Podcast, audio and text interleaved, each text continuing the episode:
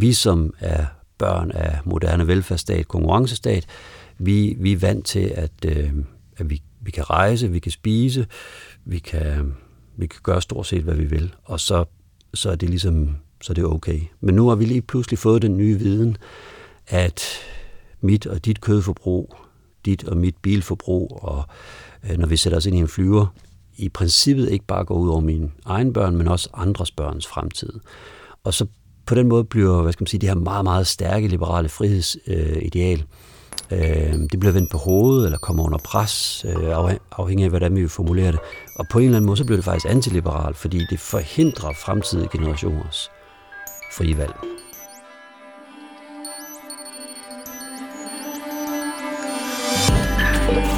Velkommen til Fagbyder.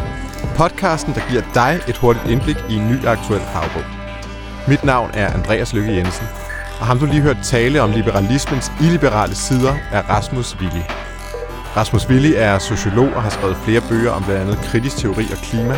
Og selvom han stadigvæk udgiver bøger og er en del af den offentlige debat, så har han i dag forladt universitetets forskningsverden til fordel for at arbejde med CSR i det private erhvervsliv, samt at blive fuldtidsaktivist for foreningen Andelsgårde. I øjeblikket er han også aktuel med bogen Vi ved det jo godt, som er en samling af artikler, han i løbet af de sidste 10 år har udgivet i diverse dagblade. Artiklerne kredser om alt fra konkurrencestat, liberalisme og ikke mindst klima. Til at begynde med vil jeg selvfølgelig gerne høre, hvad det er, Rasmus mener, vi godt ved.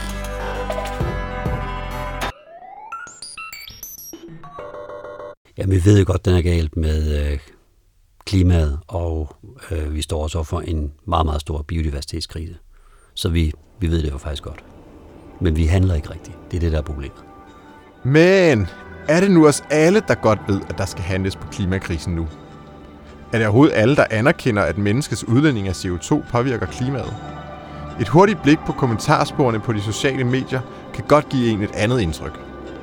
For få dage siden der udgav FN's klimapanel endnu en rapport, som utvetydigt konkluderer, at menneskets udledning af CO2 er årsag til klimaforandringerne. Samt at udviklingen går meget hurtigere end tidligere antaget. Men på Facebook så bliver disse forskers udmelding mødt med tvivl og deciderede konspiratoriske tanker. Så er det vidderligt os alle, der godt ved det. Nej, nok ikke alle, men der er en udbredt erkendelse af, at øh, klimaforandringerne er menneskeskabte, og at øh, de biodiversitetsproblemer, øh, vi står overfor, er menneskeskabte. Og ser man sådan på de surveys og undersøgelser, der har været de sidste 10-15 år, så er der også en stigende opmærksomhed, sådan så vi i dag kan sige, at mellem 80-90 procent ved godt, at der er et problem. Og på den måde kan vi kan det forsvare bogens titel, at vi jo faktisk godt ved det. Men der er en større diskrepans større forskel mellem dem, der godt ved det, og, øh, og dem, der ikke ved det. Der, der er den store diskrepans af i princippet os, der godt ved det. Vi får ikke rigtig handlet på, på den viden, vi faktisk allerede har nu. Det er det store problem. I en af bogens mange artikler ved navn Konkurrencestaten af en 7-Eleven, der taler Rasmus Willi om, at når du som forbruger træder ind i en 7-Eleven, så er det meget, meget svært, ja nærmest umuligt, at træffe valg, der er gode for klimaet og biodiversiteten. Artiklen er fra 2017, og siden dengang er der faktisk sket en hel del. I min lokale 7-Eleven på Nørrebro, der har jeg mulighed for at få en vegansk økologisk pølse i min hotdog, hvis jeg har lyst til det. Derudover så findes der også andre veganske alternativer, som eksempelvis Kofokos wraps med enten seitan kebab eller krydrede kikærter. På ganske få år er der helt generelt sket en stor udvikling på det her område. Er det ikke et tegn på, at markedet ganske af sig selv driver omstillingen mod et bæredygtigt samfund? Jo, altså det, det korte svar er jo, jo, der er sket rigtig meget, og jeg vil ovenkøbe sige, at det, særligt det sidste år er der sket ekstremt meget. Men det, der er, er det store dilemma i, i den her debat, eller i den situation, vi er havnet i, det er, at vi står for et naturvidenskabeligt faktum, og der er ligesom en, der er sat en dato på, øh, hvor lang tid vi har for at rette op på øh, de skader, vi har forvoldt jorden. Så hvis vi nu igen indtræder øh, i 7-Eleven, så er det fuldstændig rigtigt, at der nærmest er sket en mindre revolution derinde. Men hvis vi ser på det samlede vareudbud og det samlede CO2-aftryk i sådan en 7-Eleven-butik der, så hvis man nu indtræder ind i, lad os sige, på Københavns Banegård, så vil man se, at alle banelemmerne har en 7-Eleven. Og når man træder op i, øh, på hovedbanegården, så er der en 2-3 7-Elevens, og når man træder uden for hovedbanegården, Så er der også 7-Elevens over ved Vesterport og nede ved Istergade. Og det vil sige, at vi har sådan en infrastruktur, hvor vi ikke har særlig mange grønne valg. Der er kommet flere, men i princippet så øh, kunne der jo være, kunne man jo lige så godt træde op i, i hovedbanegården, når man kom med toget. Og øh, så var der et stort grøntsagsmarked. Øh, der vil være alle mulige andre grønne tilbud. Så, så det årsagen til, at jeg skrev det indlæg, det var egentlig for at vise, da jeg begyndte at tage mere kollektiv trafik, så blev jeg fanget igen af, at det er svært at træffe øh, kun grønne rigtige valg. Så vi har behov for endnu flere grønne valg. Et af de helt store spørgsmål, der melder sig, når samtalen falder på klimaforandringer, er om hvorvidt vi bliver nødt til at indskrænke individets frihed til at gøre de ting, vi ved er skadelige for klimaet, eller om hvorvidt det hele kan fiknes med et teknologisk svuptag. Mange liberale beskylder ofte mennesker, der ønsker at lægge afgifter på oksekød eller flyrejser, for at være illiberale og totalitære. Men for Rasmus Willi, der forholder det sig faktisk lige omvendt. Han mener, at det i stedet er liberalismen selv, der er blevet til sin egen modsætning. Jamen, hvorfor er liberalismen blevet antiliberal? Jamen, det er den, fordi øhm, liberalismen er karakteriseret ved, øh, uanset om man er højre- eller venstreorienteret, ved at man sådan set kan træffe frie valg, bare det ikke går ud over andre. Og vi som er børn af moderne velfærdsstat, konkurrencestat, vi, vi er vant til, at, øh, at vi, vi kan rejse, vi kan spise, vi kan, vi kan gøre stort set, hvad vi vil, og så, så er det ligesom så det er okay. Men nu har vi lige pludselig fået den nye viden, at mit og dit kødforbrug, dit og mit bilforbrug, og øh, når vi sætter os ind i en flyver, i princippet ikke bare går ud over mine egne børn, men også andres børns fremtid. Og så på den måde bliver, hvad skal man sige, det her meget, meget stærke liberale frihedsideal, øh, Øh, det bliver vendt på hovedet, eller kommer under pres, øh, afhængig af, hvordan vi formulerer det.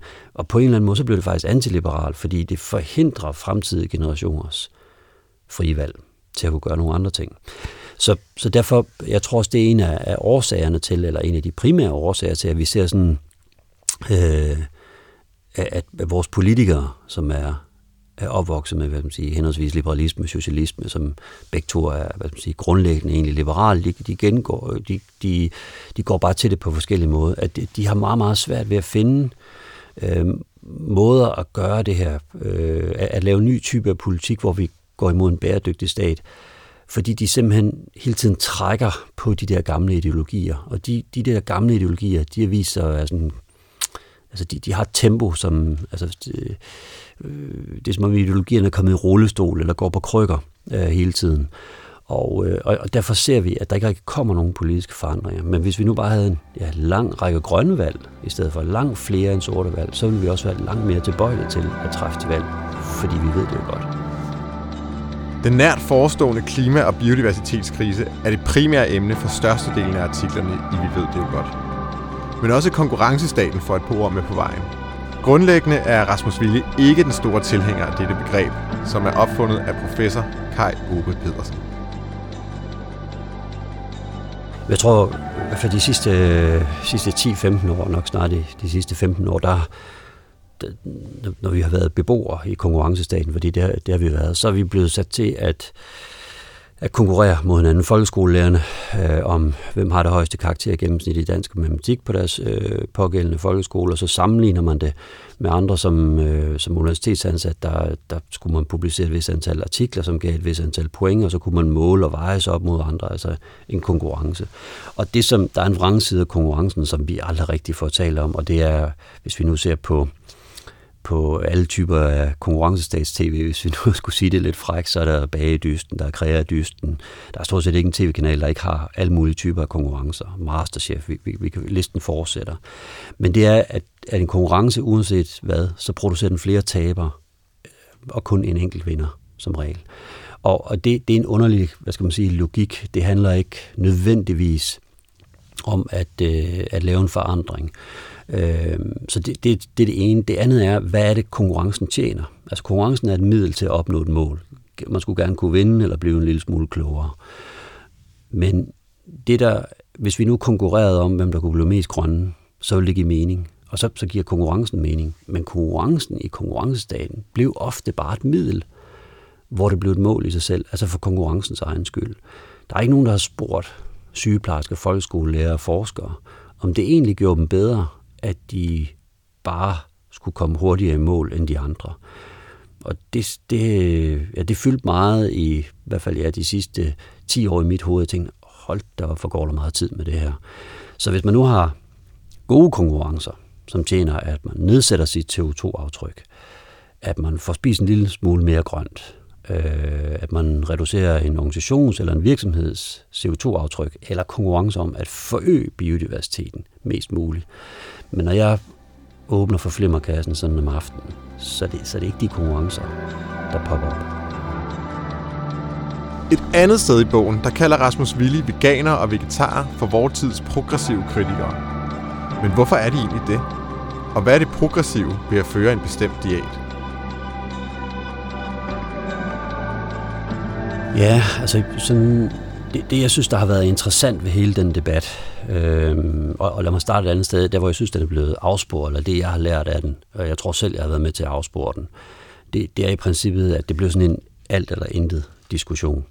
Og øh, fordi for hver gang vi opsætter et mål, eller nu vil jeg spise mindre kød, eller nu vil jeg holde helt op, så, så opdager vi jo hver især, at vi ikke kan overholde det. Altså man, man falder i, eller for mit vedkommende, så, så er jeg godt nok vegetar, men hvis jeg skal til et bryllup, eller bliver inviteret ud at spise, så spiser jeg det, der bliver serveret for mig. For så bliver jeg centrum for noget, som jeg ikke skal være centrum for. Altså det, det til synlædende øh, trækker det så meget opmærksomhed ud af stort set alle de sociale begivenheder, man, man er i. Så, så, øhm, og så, så øh, på, på min arbejdsplads, så sagde vores fantastiske kok, øh, Henrik, så sagde han, om det, det der vegetar veganer, det er, det er altså noget fis, fordi vi har stort set en plantebaseret øh, kantine.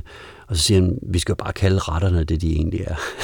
og det er jo fuldstændig ret i, at vi behøver ikke at, at, at indlejre det i et stykke ideologi, øh, men i princippet bare kalde det, hvad det er, og så øh, udvikle nye spændende retter. Og, og der, øh, øh, det, det, det, det synes jeg er interessant. Så, men jeg har slet ikke svaret på de spørgsmål, fordi hvorfor er, hvorfor øh, er, er dem, som så spiser mere grønt, vortids progressive kritikere? Og jeg tror, øh, grunden til, at jeg skrev det, det, det er fordi, at øh, landbruget har øh, et enormt CO2-aftryk, og kan vi spise mere grønt, så minimerer vi arealet markant øh, øh, og et meget mindre CO2-aftryk, og det frigiver en masse plads til at rejse skov, øh, at genoprette naturen, øh, og så nu går vi i gang med at binde CO2, så landbruget er en af de få steder, som har sådan en, altså en fuldstændig win-win situation, hvor man kan tage noget jord ud, som udleder enorme mængder CO2,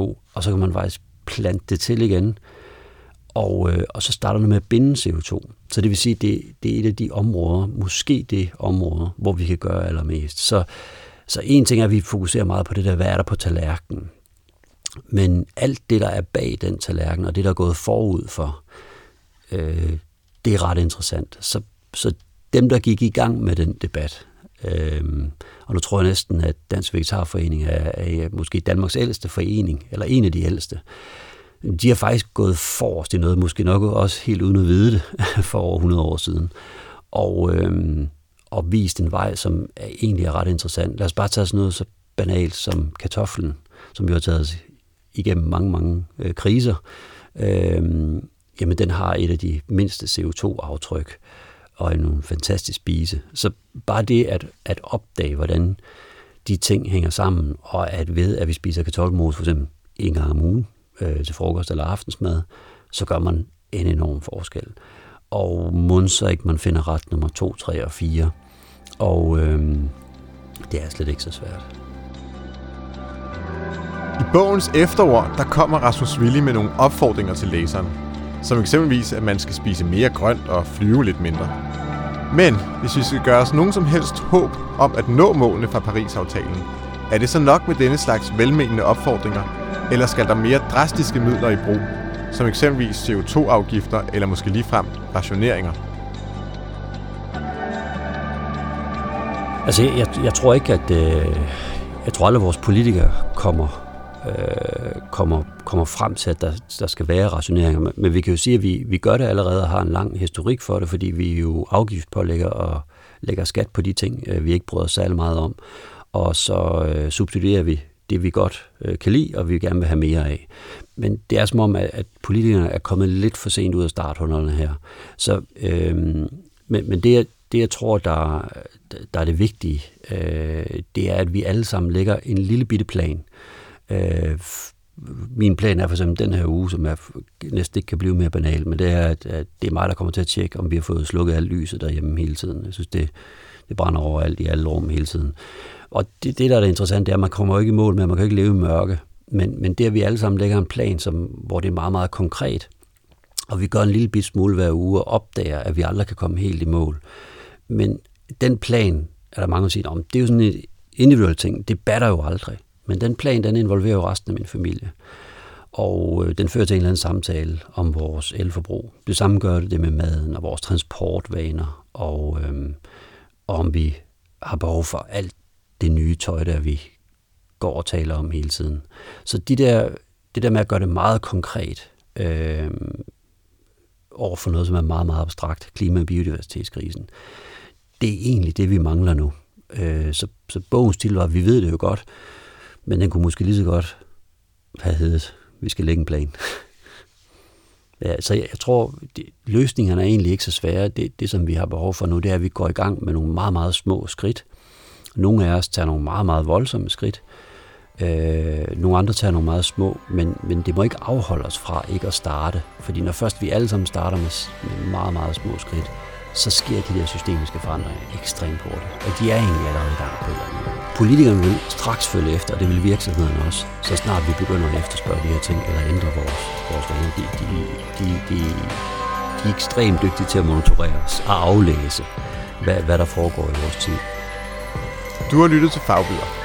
Podcasten, der giver dig et hurtigt indblik i en ny aktuel fagbog. Hvis du har fået lyst til at læse Rasmus Willis bog, Vi ved det jo godt, så er den ude nu på Hans Reitzes forlag. Men du kan selvfølgelig også låne den lige her på Biblioteket Frederiksberg. Mit navn er Andreas Løkke Jensen. Tak fordi du lyttede med, og på genhør.